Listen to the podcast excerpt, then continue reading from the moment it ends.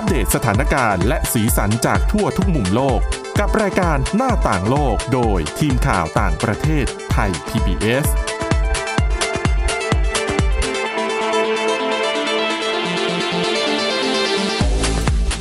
สวัสดีค่ะ ต้อนรับคุณผู้ฟังเข้าสู่รายการหน้าต่างโลกนะคะ มาอัปเดตสถานการณ์ และสีสันจากทั่วทุกมุมโลกกับทีมข่าวต่างประเทศไทย PBS ค่ะ เรา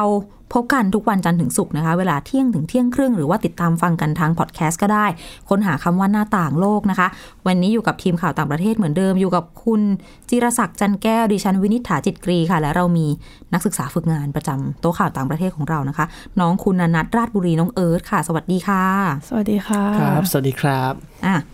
เริ่มเรื่องแรกวันนี้ดิฉันขออัปเดต เกี่ยวกับเรื่องโรคระบาดที่เกิดขึ้นใน ปากีสถานนะคะ ครับ สุดสัปดาห์ที่ผ่านมานี้เองมีเป็นข่าวดังคือ พบเด็กหลายร้อยคนเนี่ยเกือบเกือบเก้าร้อยคนในเมืองเล็ก ๆ ของปากีสถานอยู่ในจังหวัดสินมีเด็กจำนวนเนี้ยเกือบ900คนเนี่ยเขาติดเชื้อ HIV แล้วก็เป็นโรคเอดส์โดยไม่ทราบสาเหตุ ซึ่งจำนวนที่เกือบพันคนที่ว่าเนี่ย ถือว่าเป็นการระบาด ของเชื้อ HIV และเอดในหมู่เด็กครั้งใหญ่ที่สุดในเอเชียนะคะ ซึ่งจริง ๆ เนี่ยเริ่มพบการระบาดตั้งแต่เดือนเมษายนที่ผ่านมาแล้ว เพราะว่ามีแพทย์ในพื้นที่คนหนึ่งเขาพบอาการต้องสงสัยในเด็กที่มารักษาที่คลินิก ทีนี้ก็เลยมาแนะนำให้ตรวจหาเชื้อ HIV ในเด็กที่เจอเชื้อเนี่ยนะคะ แล้วก็ใช้เวลาตรวจไป 8 วัน ตรวจเด็กไปประมาณเกือบเกือบหนึ่งพันคน ก็พบว่าเนี่ย ติดเชื้อ HIV กัน เกือบพันคนก็เลยกลายเป็นการระบาดของ HIV ครั้งใหญ่ที่สุดครั้งหนึ่งในปากีสถานแล้วก็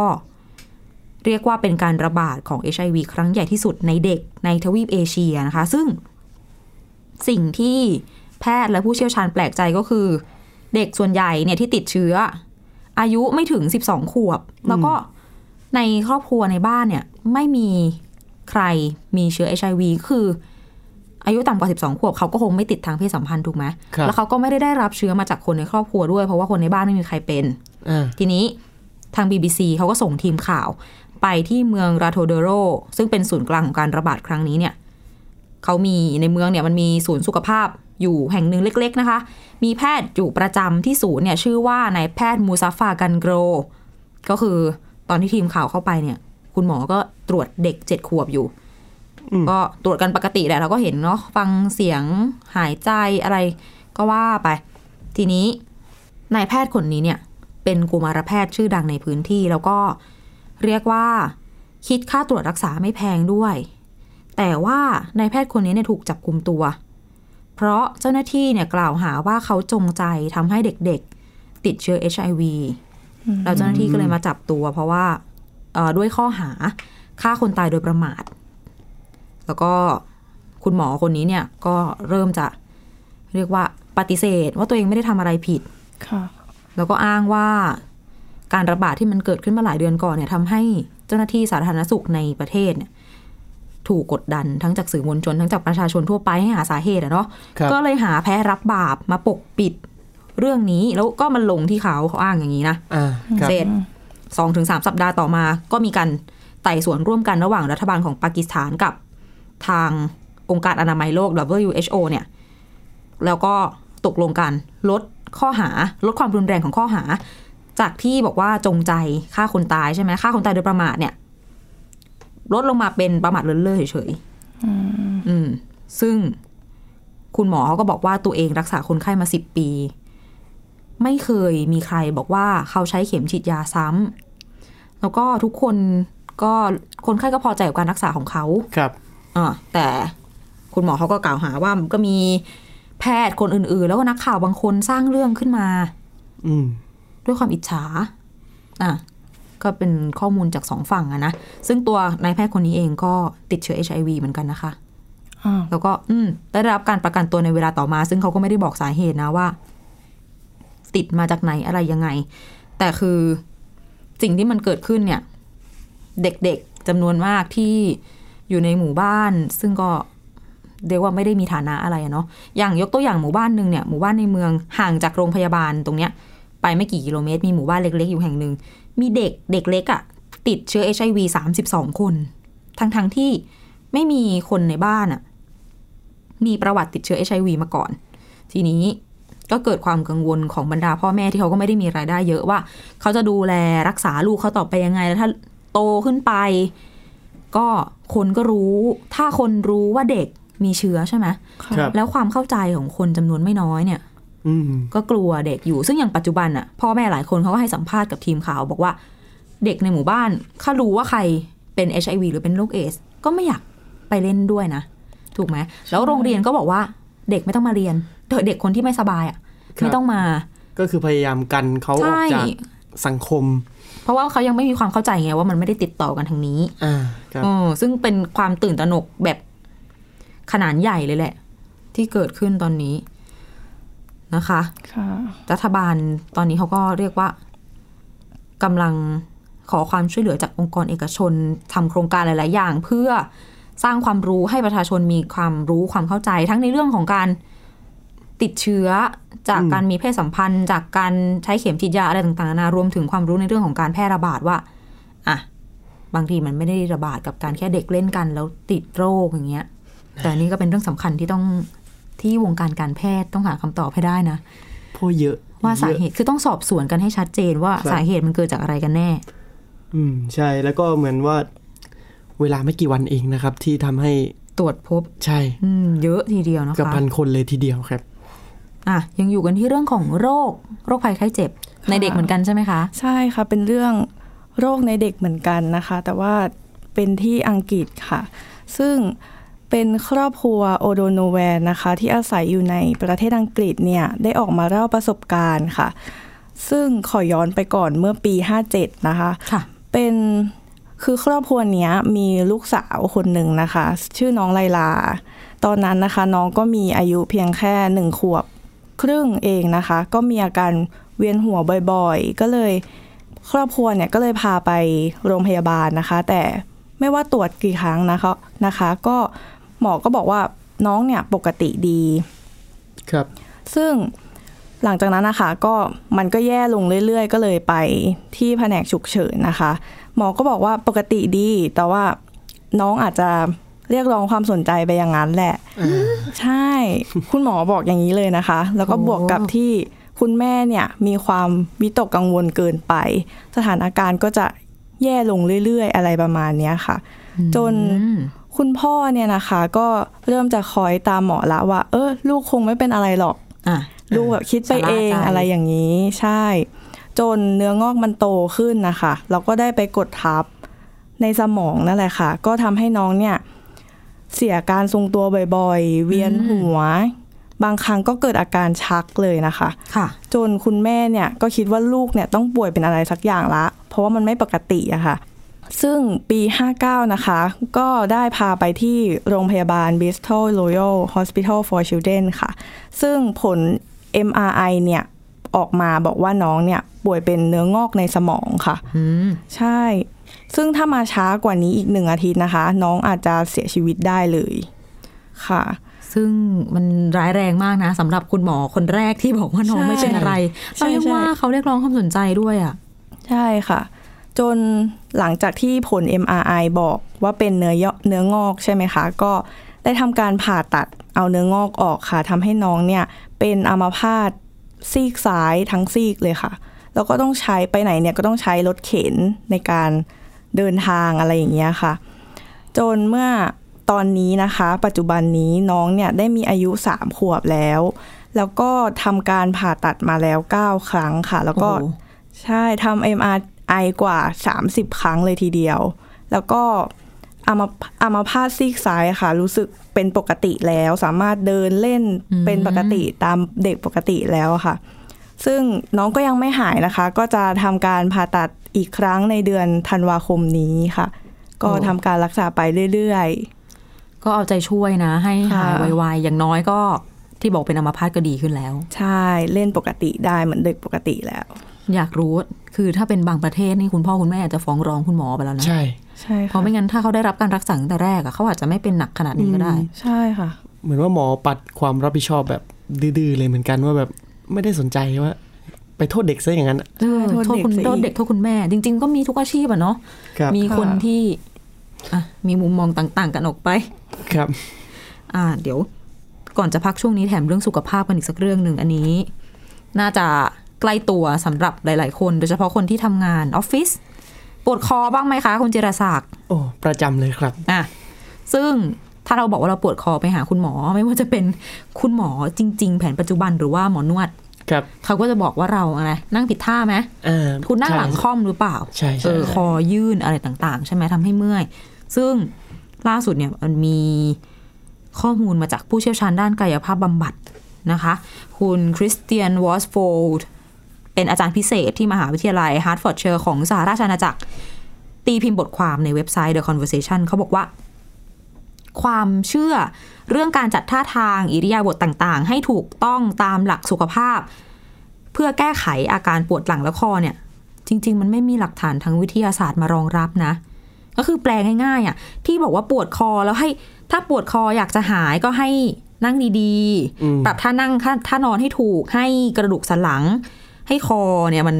อยู่ในที่ที่ควรจะอยู่นะอ่าๆแล้วก็จะไม่ปวด อันเนี้ยคือจะบอกว่า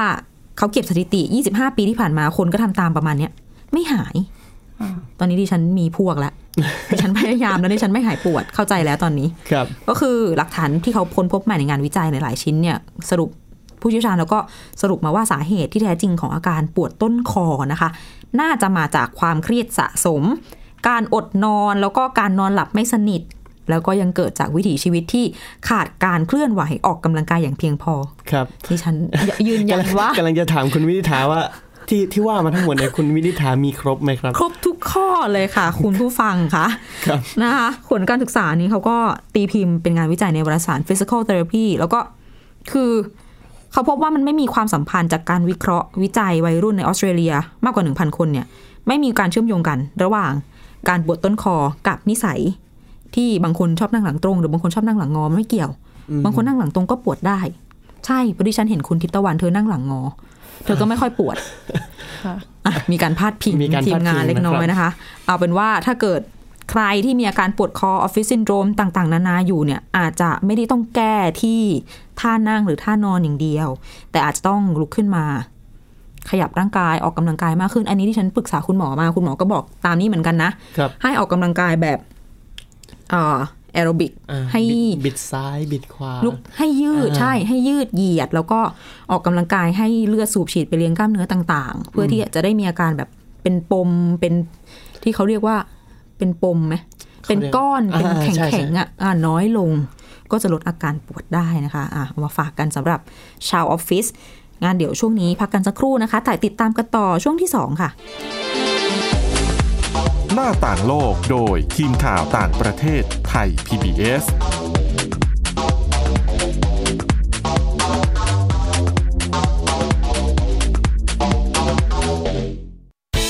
ที่คุณอย่ามาถามอะไรที่ search เจอใน Google เออ ถามกูรูในสิ่งที่ Google ไม่มี TCAS keyword สำคัญเลย ครับ TCAS คือระบบการคัดเลือกค่ะ ดังนั้นถ้าเราบ่นกันเรื่องของการสอบที่ซ้ำซ้อน มันไม่ได้เกี่ยวโดยตรงกับ TCAS อ๋อ เราไปโทษทีแคสเขาไม่ได้ไม่ได้เพราะเขาไม่ใช่ข้อสอบ ถูกต้อง TCAS คือระบบการคัดเลือก อยากให้ฟังจะได้รู้จากกูรูด้านการศึกษา โดยนัทยาเพชรวัฒนา และวรเกียดนิ่มมาก ในรายการทีคุณทีแคสทุก วันเสาร์ 16 นาฬิกา ทางไทย PBS Digital Radio ฟังสดหรือย้อนหลังทางแอปพลิเคชันไทย PBS Radio และ w w w t h a i PBS Radio com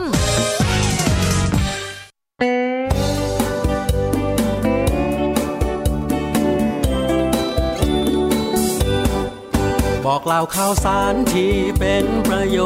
ชน์ ษตรกรไทยรู้เท่าทัน ตั้งรับปรับตัวกับความเป็นไป วิถีชีวิตไทย มีภูมิคุ้มกันเกษตรบ้านเรา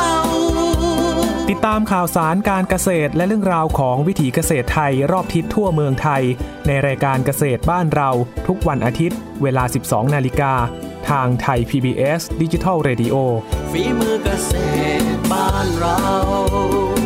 เก ษตรบ้านเรา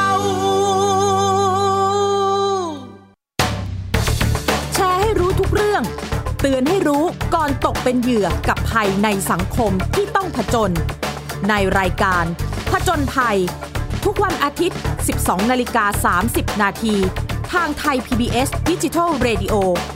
ฟังสดหรือย้อนหลังที่แอปพลิเคชันไทย PBS Radio และ w w w t h a i PBS Radio com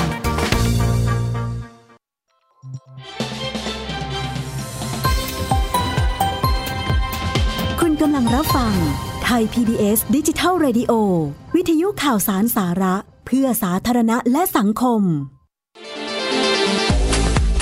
หน้าต่างโลกโดยทีมข่าวต่างประเทศไทย PBS ตอนรับคุณผู้ฟังกลับเข้าสู่ช่วงที่ 2 ของรายการหน้าต่างโลกนะคะ ผ่านเรื่องสุขภาพกันมาหลายเรื่องแล้ว ครับผม ไปเรื่องเรียกว่าเป็นอะไรดี การเมืองไหมการเมืองอะการเมืองอ้อมๆไหมก็อาจจะไม่อ้อมเท่าไหร่นะครับผมก็ก็ปีหน้านะครับ ผมนอกจากสหรัฐอเมริกาที่จะมีการเลือกตั้งประธานาธิบดีแล้วเนี่ยอ่าประเทศในโซนโอเชียเนียนะครับผมก็คือนิวซีแลนด์นั่นเองก็เตรียมที่จะมีการเลือกตั้ง เช่นกันนะครับผมโดยล่าสุดเนี่ยทางรัฐบาลนิวซีแลนด์เตรียมผลักดันกฎหมายฉบับใหม่นะครับผมที่สั่งแบนสั่งห้ามนะครับ เงินบริจาคทางการเมืองจากต่างประเทศจำนวนเยอะๆเนี่ยเเข้ามานะครับผมโดยรัฐบาลนิวซีแลนด์เนี่ยเตรียมผลักดันพร้อมกับการ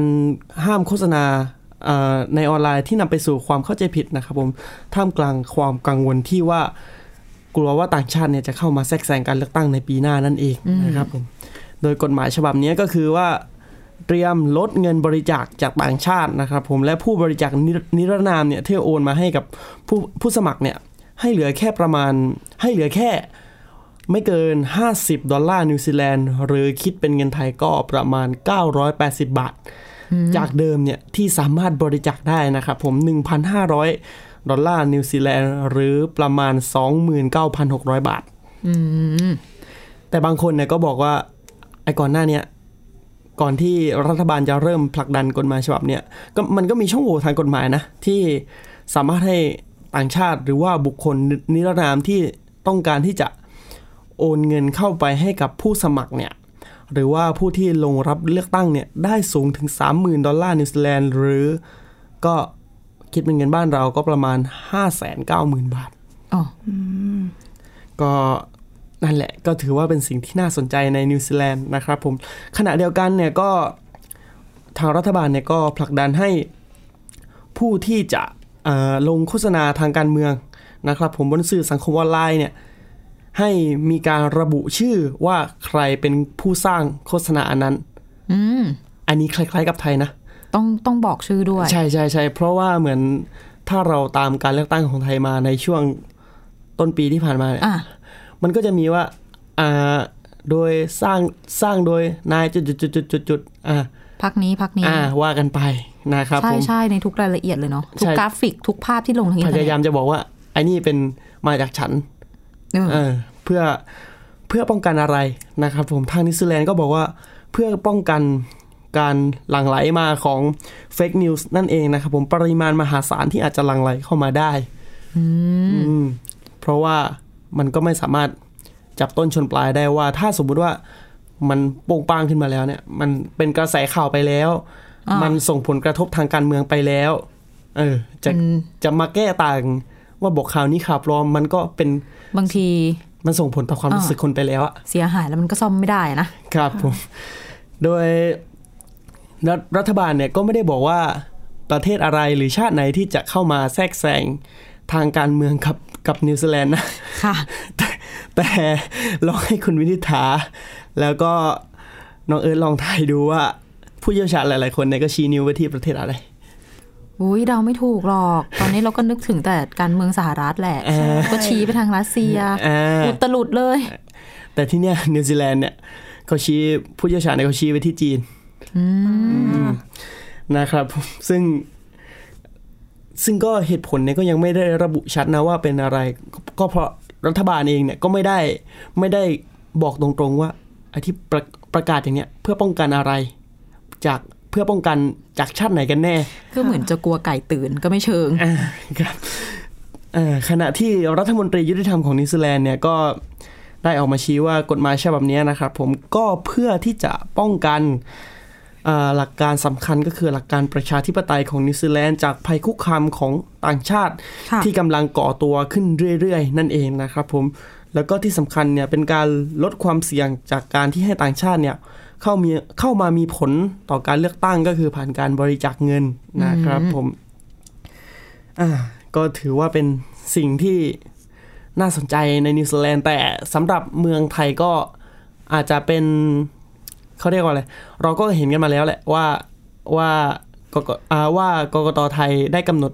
อ่าอ่ากฎระเบียบให้ผู้เล่นในการเมืองไทยเนี่ยทำอย่างไรนะครับผมแล้วก็แต่ว่าอ่ากฎหมายฉบับเนี้ยยังไม่ได้มีการผ่านออกมาเป็นกฎหมายโดยตรงค่ะยังเป็นแค่ร่างกฎหมายอยู่กำลังผลักดันกันอยู่ในรัฐสภาของนิวซีแลนด์แต่ก็คาดว่าน่าจะผ่านออกมาได้แหละ เพราะว่าคนที่ผลักดันก็คือรัฐบาลแล้วก็รัฐบาลเนี่ย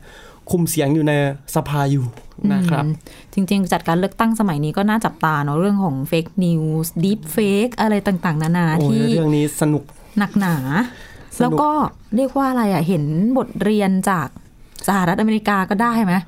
ได้ทุกวันนี้ก็ยังไม่จบกับใช่การกล่าวหากันไปมาเรื่องของ คนนั้นคนนี้แทรกแซงการเลือกตั้งชี้นิ้วกันไปมา อืม ก็นั่นแหละว่าเมื่อเทคโนโลยีมันหลั่งไหลเข้ามาแล้วก็ มันก็เป็นมุมหนึ่งที่มันเข้าไปมันท้าก็ดับทายสังคมแหละท้ามันทายก็ดีระบบด้วยประชาธิปไตยที่ตะวันตกเชิดชูไหมอ่าอืมก็ว่ากันไป ไว้ติดตามกันต่อว่าเลือกตั้งจริง ๆ แล้วจะเป็นยังไงครับนะผมคะเรื่องเนี่ยน่าจะเป็นเรื่องสุดท้ายของวันนี้ละขอกลับมาที่เรื่องเกี่ยวกับสุขภาพกันต่อนิดนึงนะคะ ฟังเรื่องเครียดๆกันมา เรื่องนี้จะมาเตือนคนที่ถ้าเครียดแล้ว แล้วยังมีปัญหาทางสุขภาพเนี่ย อาจจะ อันตรายถึงชีวิตได้นะคะ มีคำเตือนล่าสุดค่ะจาก ผู้เชี่ยวชาญเขาบอกว่า จริง ๆ เรื่องของการตรวจเลือดเพื่อตรวจวัดระดับคอเลสเตอรอลในเส้นเลือดเนี่ย ควรจะเช็คตั้งแต่อายุ25เลยนะ เช็คกันบ้างหรือยังน้องเอิร์ธยังไม่ถึงยังยังค่ะ น้องจันก็ยังไม่ถึน้องจังอืมอ๋อ ได้ค่ะ แหม คุณผู้ฟังก็จะถามอายุดิฉันแล้วนะจุดๆนี้ เขาแนะนำกันว่า อะ ควรจะเช็คตั้งแต่เนี่ยแหละค่ะวัย20กลางๆนะครับเพราะว่าหลายคนอะอย่างเราอาจจะเชื่อว่า เฮ้ย20กว่าๆเองอะไม่เห็นไม่น่าจะเป็นอะไรเลย เช็คทำไมค่ะตรวจเลือดก็หลายตังค์อืม ก็คิดกันอย่างนี้ไป เขาบอกว่าจริง ๆ คือเอ่อตรวจวัดให้รู้ระดับไขมันในเส้นเลือดตั้งแต่วัย20กลางๆเนี่ยทำให้อาจจะสามารถคำนวณความเสี่ยง ของการเป็นโรคหัวใจหรือว่าโรคหลอดเลือดสมอง หลอดเลือดสมองได้ทั้งชีวิตเลยนะอืมว่าคุณจะเสี่ยงมากขนาดไหน ครับ แล้วยิ่งยิ่งรู้เร็ว ก็ยิ่งป้องกันได้รักษาได้เร็วใช่แล้วก็ป้องกันโรคเหล่านี้ได้ อันนี้ดิฉันขอเรื่องส่วนตัว แชร์ประสบการณ์ส่วนตัวเลยดิฉันตรวจเจอตั้งแต่อายุประมาณแบบสิบหกอะโอ้คอเลสเตอรอลสูงในเส้นเลือดโอ้โหซึ่งมันเป็นกรรมพันธุ์สำหรับครอบครัวของดิฉัน แต่ว่านั่นแหละคือรู้เร็ว คืออย่าชะล่าใจว่าเอ่อ ยังเด็กอยู่ไม่เป็นไรไม่ใช่มันก็เกิดขึ้นได้กับหลายคนมีเพื่อนที่เป็นเบาหวานเป็นหลาย ๆ โรคเหมือนกันด้วยวัยแค่ไม่เท่าไหร่เนี่ยนะคะ อะทีนี้คอเลสเตอรอลคืออะไรสำหรับหลาย ๆ คนอาจจะคุ้นหูกันอยู่บ้างสำหรับใครที่ไม่รู้นะคะ มันก็จะเป็นไขมันเนี่ยแหละ ซึ่งมีทั้งที่เรากินเข้าไป แล้วก็ตับเราก็ผลิตได้ด้วยเวลาตอนเรานอนหลับตอนกลางคืนเนี่ยแหละ ซึ่งมีสองประเภทมีประเภท HDL High Density Lipoprotein ก็คือความหนาแน่นสูง HDL เนี่ย เป็นไขมันแบบดี ส่วนตัวอันตรายเนี่ยคือ LDL Low Density Lipoprotein นะคะ ซึ่งตัวเนี้ยแหละจะเป็นตัวที่ไปอุดตันหลอดเลือดของเรา เจ้า LDL เนี่ย ก็คือถ้าสมมติใครไปเจาะเลือดครั้งแรกเนี่ย บอครักบวัดระดับไขมันในเส้นเลือดเนี่ยเขาจะ แยกมาให้ดูเลยคอเลสเตอรอลเท่าไหร่ประกอบไปด้วย HDL ไขมันดีเท่าไหร่ แล้วก็ LDL ไขมันเลวเนี่ยเท่าไหร่ ไอตัว LDL เนี่ยแหละ คุณหมอเขาก็จะมีตัวเลขเป็นเพดานกำหนดไว้ให้ว่า เท่าไหร่ถึงจะปลอดภัย ทีนี้นักวิจัยเขาบอกว่า ใครที่พบระดับ LDL สูง ๆ ตั้งแต่เด็ก ๆ เนี่ย เสี่ยงที่จะเป็นโรคหัวใจ ภายในช่วงประมาณอีกสักสี่สิบปีข้างหน้า ก็คือสมมุติว่าตรวจตอนยี่สิบใช่ไหมอ่าหครับกสิบก็มีโอกาสที่จะเป็นได้อืมแล้วก็โรคนี้เนี่ย เรียกว่า รู้เร็วรักษาเร็วก็เพราะว่า คนอายุน้อยไปตรวจเร็ว พอรู้ว่าตัวเองมีปัญหาเนี้ยก็ให้รีบปรับเปลี่ยนวิธีกรรมการใช้ชีวิต เช่น อาจจะออกกำลังกายมากขึ้น กินของที่ ไม่ค่อยมีประโยชน์ให้น้อยลงอย่างนี้ ก็จะช่วยลดอากาศลดโอกาสการเป็นโรคหัวใจ หัวใจวายเส้นเลือดอุดตันที่อาจจะทำให้ไปส่งผลถึงอะอัมพฤกษ์อัมพาตหลอดเลือดสมองอุดตัน หลอดเลือดสมองตีบเนี่ยนะคะเอาฝากกันไว้สำหรับคุณผู้ฟังเผื่อใคร อาจจะกลัวไม่กล้าตรวจหรือว่าคิดว่าตัวเองยังเด็กอยู่แล้วก็ไม่ยอมไปตรวจครับผมยิ่งคนอายุเยอะๆก็ยิ่งต้องดูแลตัวเองนะคะอะและนี่คือเรื่องราวสำหรับวันนี้นะคะ ที่นำมาฝากคุณผู้ฟังกัน ติดตามรายการหน้าต่างโลกได้ใหม่ค่ะ เราพบกับคุณผู้ฟังทุกวันจันทร์ถึงศุกร์นะคะ และยังติดตามกันได้ทางพอดแคสต์ค่ะ ค้นหาคำว่าหน้าต่างโลก อัปเดตสถานการณ์ทั่วโลกทั้งสีสันและสาระกับเราได้ทุกที่ทุกเวลานะคะ วันนี้เราสามคนและทีมงานทั้งหมดลาไปก่อน สวัสดีค่ะ สวัสดีครับ ติดตามรับฟังรายการย้อนหลังได้ที่เว็บไซต์และแอปพลิเคชันไทย PBS Radio ไทย PBS ดิจิทัล Radio วิทยุข่าวสารสาระ เพื่อสาธารณะและสังคม